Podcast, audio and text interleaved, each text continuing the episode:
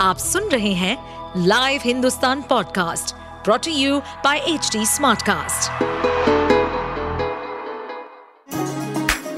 चलिए आपको ले चले बिहार राज्य की गहराइयों में, सुनेंगे बिना पक्षपात के खबरें देने वाले बिहार की खबरें पॉडकास्ट को इस पॉडकास्ट में निष्पक्ष चर्चा होगी राजनीति के महत्वपूर्ण घटनाक्रम, क्राइम की चौंकाने वाली कहानियाँ, मनोरंजन के नए रंग, सांसदों द्वारा किए गए दल बदल जैसे कई महत्वपूर्ण विषयों पर।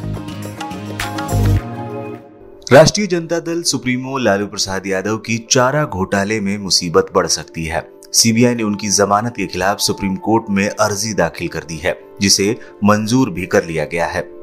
सुप्रीम कोर्ट 25 अगस्त को इस पर सुनवाई करेगी। केंद्रीय जाँच एजेंसी ने अपनी याचिका में झारखंड हाईकोर्ट के फैसले को चुनौती देते हुए लालू यादव की जमानत रद्द करने की मांग की है।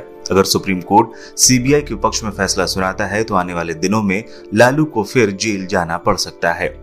पिछले साल अप्रैल में आरजेडी सुप्रीमो को झारखंड हाईकोर्ट से जमानत मिली थी।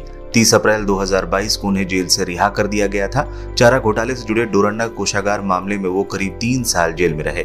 सीबीआई ने इसके बाद सुप्रीम कोर्ट में झारखंड हाईकोर्ट के फैसले के खिलाफ दरवाज़ा खटखटाया है। शीर्ष अदालत अब इस पर सुनवाई के लिए तैयार भी हो गई है। बता दें, हाल के दिनों में ये दूसरा बड़ा मामला है जिनकी जमानत के खिलाफ जाँच एजेंसी कोर्ट पहुँची है। हाल ही में मनी लॉन्ड्रिंग मामले में रॉबर्ट वाड्रा की अग्रिम जमानत के खिलाफ ईडी भी दिल्ली हाईकोर्ट पहुँची है। कांग्रेस महासचिव प्रियंका गांधी के पति रॉबर्ट वाड्रा को निचली अदालत से मिली जमानत को ईडी ने दिल्ली हाईकोर्ट में चुनौती दी।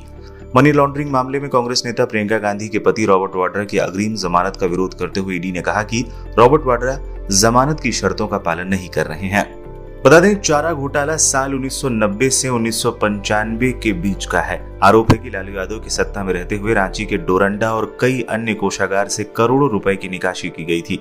इन रुपयों को निकालकर पशुओं के चारे और अन्य खर्च का फर्जी ब्यौरा दिखाया गया था। लालू यादव पर चारा घोटाले से जुड़े कई मामले चल रहे हैं। इनमें से पाँच मामलों में उन्हें सजा हो चुकी है। इसके चलते लालू यादव को जेल तक जाना पड़ा था। हालाँकि स्वास्थ्य कारणों से पिछले साल अप्रैल में उन्हें जमानत दे दी गई थी। जमानत पर रिहा होने के बाद लालू का दिसंबर में सिंगापुर में किडनी ट्रांसप्लांट भी हुआ था।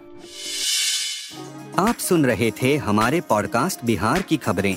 ऐसे ही अपराध जगत से जुड़ी, राजनीति और विकास जैसी खबरों के लिए हमें फॉलो कर सकते हैं। इस पॉडकास्ट पर अपडेटेड रहने के लिए हमें फॉलो करें एट एच डी हम सारे मेजर सोशल मीडिया प्लेटफॉर्म पर मौजूद हैं। और ऐसे पॉडकास्ट सुनने के लिए log on to W W W dot H D smart cast dot com